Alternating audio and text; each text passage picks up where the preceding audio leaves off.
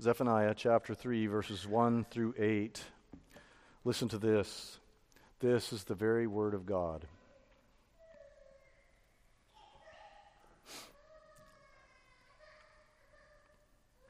Woe to her who is rebellious and defiled, the oppressing city. She listens to no voice, she accepts no correction. She does not trust in the Lord, she does not draw near to her God. Her officials within her are roaring lions. Her judges are evening wolves that leave nothing till the morning. Her prophets are fickle, treacherous men. Her priests profane what is holy. They do violence to the law. The Lord within her is righteous. He does no injustice. Every morning he shows forth his justice. Each dawn he does not fail. But the unjust knows no shame. I have cut off nations. Their battlements are in ruins. I have laid waste their streets so that no one walks in them. Their cities have been made desolate, without a man, without an inhabitant. I said, Surely you will fear me, you will accept correction. Then your dwelling would not be cut off, according to all that I've appointed against you. But all the more they were eager to make all their deeds corrupt. Therefore, wait for me, declares the Lord, for the day when I rise up to seize the prey. For my decision is to gather nations, to assemble kingdoms, to pour out upon them my indignation, all my burning anger. For in the fire of my jealousy, all the earth shall be consumed. That's the reading of God's Word.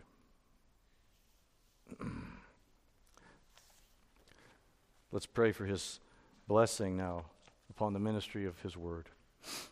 Father, as we come to this passage of Scripture, we pray that the Holy Spirit will be our guide, will be our teacher, and that you'll cause these words to go forth, not in word only, but also in power. We pray in Jesus' name. Amen. I still remember my high school physics teacher, and I remember how at the very beginning of my senior year, uh, he did something uh, to help prepare us all for college. He knew the majority of us in that class were probably intending to go to college, and he wanted to help us get ready. But he did it in a way that we didn't expect.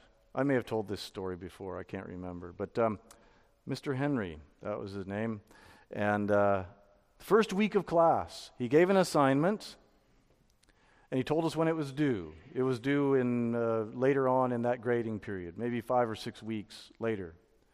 So he told us the assignment, he told us when it was due, and then he didn't say a word about it again. The next time we heard anything about that assignment was the due date, and as we came in and he was taking roll, he said, "Okay, turn in your whatever it was." And most of us, most of us were like, "What? What are you talking about?" And then we remembered. But he hadn't said anything. He collected the assignment, and most of us failed it because most of us hadn't done it. Now, was, uh, was that unfair of him? No, not in the least. But most teachers remind their students about the assignments that are coming up. They warn them hey, don't forget about this, it's due next week. But uh, suffice it to say, we, we learned a lesson which he taught very effectively. Well, the book of Zephaniah is all about the day of the Lord, the great day of the Lord that's coming. It's about God's judgments that are on the way, and God, like a gracious teacher, continually reminds people that the day is coming. He continually warns, and that's what we see in this text. Yet another warning about that coming great day. And these eight verses teach us that the Lord God judges the nations with righteous judgment. As if there was any doubt about that. But they make it clear yet again the Lord God judges the nations with righteous judgment. There are two points I'd like to bring out of this text tonight. The first is that God's people have been unfaithful to the covenant. uh, particularly God's people in the days of Zephaniah. And that's the point of verses 1 through, 1 through 4. And then in verses 5 through 6, we see that God is perfectly just to bring judgment upon the nations. There is no injustice with him. so, first of all, God's people have been unfaithful to the covenant. That's the indictment that he brings here in this passage. And he speaks to a city. God, through the prophet, speaks to a city, this rebellious and defiled, oppressing city. And the identification of the city is not clear at the beginning because he doesn't name the city at the beginning. Now, the verses immediately preceding the end of chapter 2, they're talking very clearly about Nineveh. And if we proceed from chapter 2 directly into chapter 3, it would be natural for most hearers to think he's still talking about Nineveh when he speaks of a rebellious city a city that's defiled, a city that's oppressive. But what Zephaniah is doing here, what the Holy Spirit is doing through Zephaniah, is using a rhetorical device. A rhetorical device by pronouncing judgment on pagan lands. And then all of a sudden, the hearers realize that the emphasis and the focus has shifted. And the prophet is no longer condemning pagan countries or pagan cities, he's condemning the, them. He's condemning the people of God, the covenant people. It's like, it's like we, we've seen this before in the prophets. You remember, for instance, uh, back in Amos, Chapter 1, God says, For three transgressions of Damascus and for four, I will not revoke the punishment. And he goes on to list their transgressions. Verse 8, For three transgressions of Gaza and for four, I will not revoke the punishment. And you can imagine the Israelites listening and hearing the prophet decry these foreign cities, these foreign lands. And when the prophet says, God's not going to revoke the punishment, they would cheer and say, Yes, the Lord is going to judge our enemies. And then the prophet all of a sudden says, For three transgressions of Israel and for four, I will not revoke the punishment. And you can imagine the people saying, Wait, what? You got something wrong there. God's supposed to judge our enemies. But the prophet pronounces judgment of God upon the surrounding nations. And then when he comes and he focuses his oracle of judgment on the covenant people, they have to confess, they have to realize that they're every bit as worthy of that judgment as the uh, surrounding nations. And that's what's at work here. In Zephaniah chapter 2, God had been pronouncing his determined judgment against Nineveh and against the Assyrians. and then the, here, suddenly the hearers perceive that the focus has turned to them. And so the result of that is they're more poignantly confronted with God's justice against them. And the rebellious, the defiled, the oppressing city is none other than Jerusalem. Jerusalem and the people of Judah are shown, particularly in verse 1 and 2, that they are completely opposite of their calling.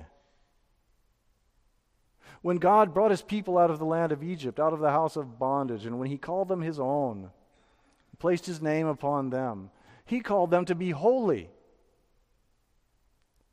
And yet they were defiled. He called them to obedience.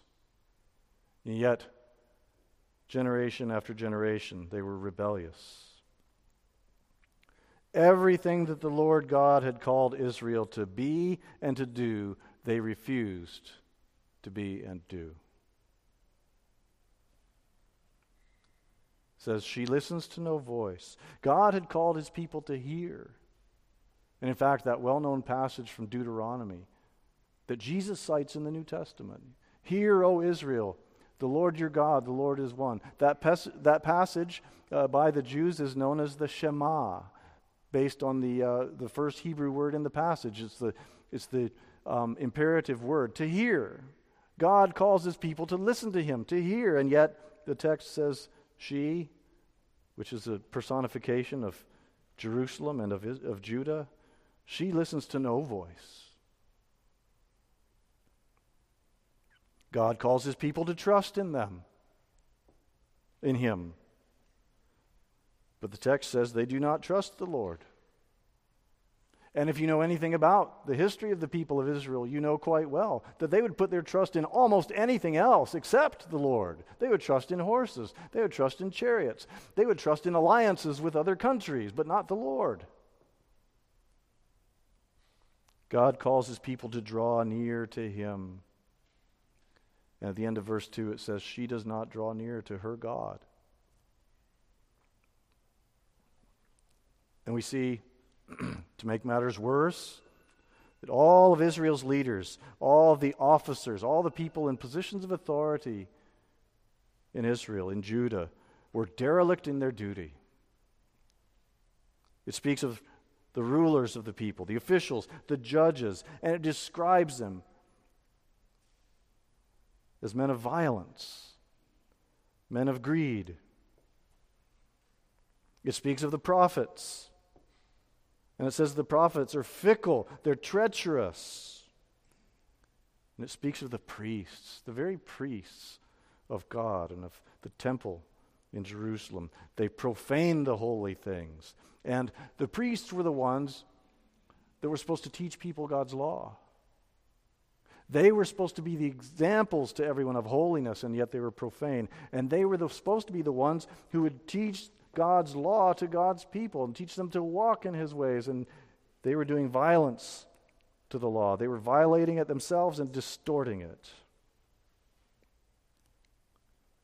And so you see, they'd made a travesty of each of those three consecrated offices among the people of God. Who amongst God's people were to be anointed? Well, you would anoint a king, you would anoint a prophet, you would anoint a priest. And all these three, those who hold those offices in the land, they'd made a travesty of them. God's covenant with his people was that he would be a God to them and they would be his people. And he called his covenant people to be just. He called them to be a light to the nations, to be different, and to be holy. God's people had done none of these things. Quite the opposite. In fact, they were egregious, inveterate covenant breakers. God's people had not been faithful to the covenant. Which brings us to our second point.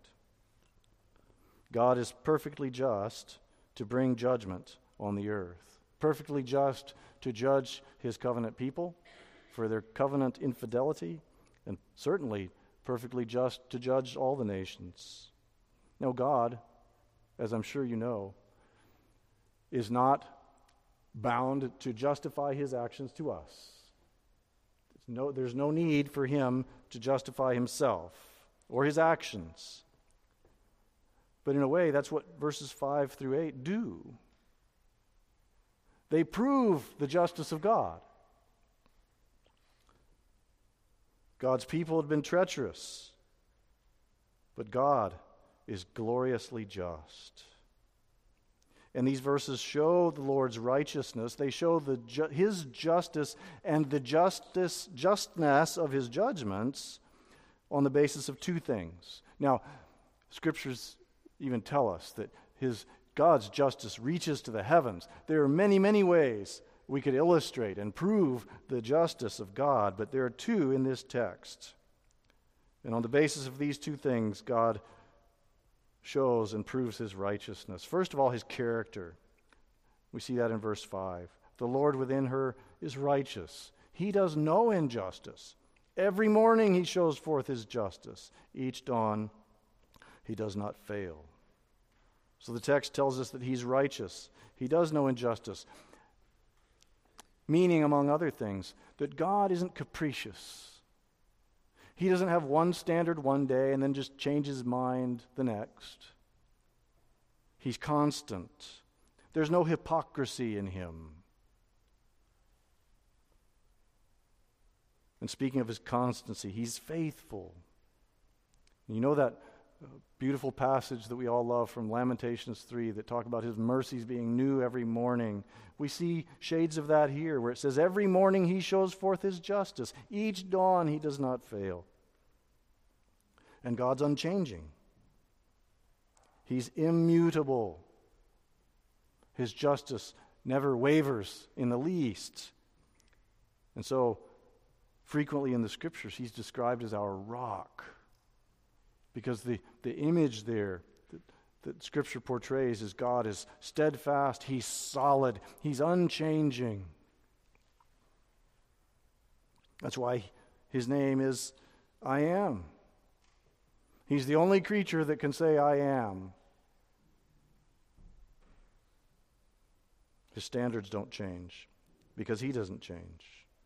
and so, God is perfect in righteousness, and he will judge with perfect righteousness. And that's what he speaks of in verse 6 when he says, I've cut off nations. He's destroyed their fortresses, he's destroyed their cities, and he was, he's just anytime he acts in that way. so he's just on the basis of his character who he is, but he's also just on the basis of his grace. Look at verse 7 with me again, because here in verse 7, God makes a gracious plea. And it, it should stand out to us because of all of the other judgments that are pronounced in the context here. And in the midst of it all, verse 7, God says, Surely you will fear me, you will accept correction. Then your dwelling would not be cut off according to all that I have appointed against you. Do you hear the grace in that verse? God is warning of judgment, judgment that will come. But he's extending the olive branch to his rebellious people and saying, Accept correction, fear me, and then these things won't come upon you. He's lovingly, patiently, mercifully extending grace. And this is just another example, as we've mentioned as we go through the prophets, that when God gives indictments, when He when He condemns our sins, when He warns us, His indictments and His warnings are gracious, they're merciful. We don't like to hear them, and they sound harsh to us.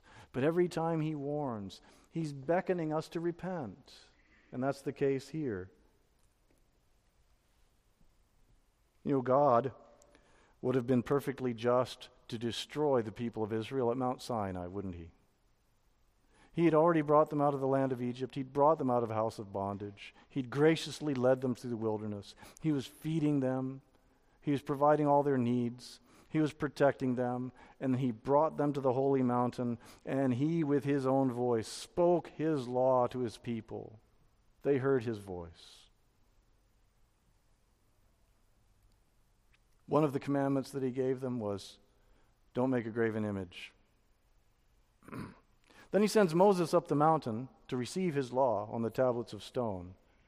And just in those days when Moses was on the mountain, what did they do? They made a graven image. Blatant violation of God's law. It wasn't just that there was heart sin or idolatry in their hearts, they made an idol when they had only weeks ago, perhaps, heard the voice of God, thunder from Sinai, saying, You shall make no graven image of anything that is in heaven above or on earth beneath. And if God had destroyed them that day, he would have been perfectly just to do so. But he didn't. In fact, he bore with these people between the time of Moses and the time Zephaniah was prophesying almost a millennium 900 years in round figures. 900 years he bore with the people, heaven and a new earth, because the former heaven and earth had passed away. See, God's wrath is against Jerusalem and the world. God's wrath is against Jews and Gentiles. and so, as the perspective shifts from just Jerusalem and zooms out to the whole earth, the perspective also shifts from temporal judgments, judgments in space and time during this present age, to the last day. And as we wrap up, I want to bring your attention to a couple of New Testament texts. Two in particular, there are others, but these two develop the theme that Zephaniah has given us here in this text, but at the same time, they also, uh, they're also hearkening back to Zephaniah as the basis for the truths that they proclaim. The first is from the apostle Peter. In 2 Peter chapter 3, he gives a description of the end of the world. A description of the very thing that Zephaniah speaks of in verse 8 of our text. In 2 Peter 3, beginning in verse 6, Peter wrote, The world that then existed, speaking of the world in the days of Noah, the world that then existed was deluged with water and perished. But the heavens and earth that now exist, in other, one, in other words, the ones in which we now live, this present earth, the heavens and earth that now exist are stored up for fire, being kept until the day of judgment and destruction. And then if you jump down to verse 10, he goes on to say, Then the heavens will pass away with a roar, and the heavenly bodies will be burned up and dissolved. Can you imagine every star in the universe suddenly going supernova all at once, including our own sun? So that's Peter's description of the end of the world. But then we have the words of our Lord Jesus Christ, his own words regarding, regarding the final judgment. Matthew 25 beginning in, thir- in verse 31. When the Son of Man comes in his glory, and all the angels with him, then he will sit on his glorious throne. Before him will be gathered all the nations. And what did it say in Zephaniah 3 8? My decision is to gather nations, to assemble kingdoms to pour out upon them my indignation. The Lord will gather the nations. He will assemble kingdoms and he will bring them to justice. And he will do this through his Son, the Lord Jesus Christ, who is coming again, as we testify, for this very purpose. And unlike my high school physics teacher, God warns us of this again and again and again. He doesn't have to but he does.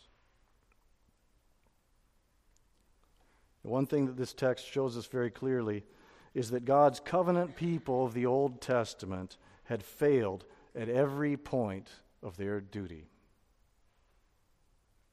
Question Have you done any better? Romans chapter 13 says the commandments of God are summed up in this one command you shall love your neighbor as yourself. Have you done that? Have you loved your neighbor as yourself? Honestly? Have you loved the Lord your God with all your heart, all your strength? He has shown you what is good. Have you done it? Have you done justice? Have you loved mercy? Walked humbly with Him? We can read these verses in Zephaniah and we can shake our heads at this damning report that's given about Israel. But if we examine ourselves honestly, it's clear that we're the same. The report about us is no better. And that shows us how desperately we need a Savior. And it should make us ever so thankful that God has provided a Savior. Just a few closing points of application. First, the day of the Lord is coming. The day of the Lord is coming. Be sure of that. And let the fact that the day of the Lord that the day of the Lord is coming motivate you. Let it motivate you to live a holy life, to seek after holiness. Let the knowledge of the coming day of the Lord motivate you to make wise and godly choices. Let it motivate you to share the gospel with others because they will face the day. You don't want them to face it without Christ. Secondly, this passage teaches us that we should praise God for his patience, praise him for his grace. it doesn't seem to us as if he was very patient or gracious towards Nadab and Abihu, does it? Those are the two sons of Aaron, his two oldest sons. And as sons of the high priest, it was their duty, their privilege to burn incense before the Lord. Well, Nadab and Abihu decided, well, we're going to offer some special incense. They offered incense other than what God had commanded. And without warning, God caused fire to come out and consume them. He destroyed Nadab and Abihu. And some who would dare to criticize God would say, well, that was awfully harsh of him. Why didn't he give them a second chance? Why didn't he warn them? We could call that and other incidents like it, we could call them signal judgments. The flood, I think of as a signal judgment. The destruction of the cities of the plain, Sodom and Gomorrah and the others, that was a signal judgment. The one with Nadab and Abihu, that came seemingly with no warning. But God had made his will clear. But here's the thing when it comes to God's grace and his patience, for every signal judgment of which we read, every signal judgment that God gives in history, he holds back thousands of others. Was there any phase in the life of Israel where some high priest was faithful enough that God shouldn't have devoured him in the course of his duties? There wasn't. Praise God for his patience and his grace. And then, final application. this passage teaches us that we should love and adore the Lord Jesus Christ. The Lord Jesus Christ perfectly executes the offices of prophet, priest, and king. We've read of wicked and failed prophets, priests, and kings in this text, but Jesus is our prophet, priest, and king. He executes those offices perfectly, and he does so all in our behalf, and he does it as our Redeemer. You see, Jesus, as the perfect prophet, could simply declare to us our sins and then leave us in them. But he declares to us the way of God for our salvation. Jesus, as our perfect priest, could examine us and declare us unclean and cast us out. But what does he do? He says, You need a sacrifice for sin. And I'm going to be that sacrifice. I'm going to offer myself up as a sacrifice for your sins. And after I rise, I'm going to live forever to make intercession for you. I'm going to pray for you. Jesus Christ as our king would be a perfectly just king to condemn us for our rebellion and banish us. But what does he do? He subdues us to himself. He rules and defends us. And he conquers all of his and our enemies. Praise God for the Lord Jesus Christ. The Lord God judges the nations, and he always judges with righteous judgment. But in the gospel of Jesus Christ, he is able to be both just and the justifier of those who put their faith in Jesus Christ. Hallelujah. Let's pray. Father in heaven, we thank you for Christ our Savior. We Thank you for your grace and your mercy. O oh Lord, help us to live in the light of the coming day. We pray that your word would dwell richly in us and that knowing that the day is coming, and even in the confidence that we have by grace through faith in Christ, that we would endeavor to live as becomes your followers, and we'd lead others to him as well. We pray all this in Jesus' name. Amen.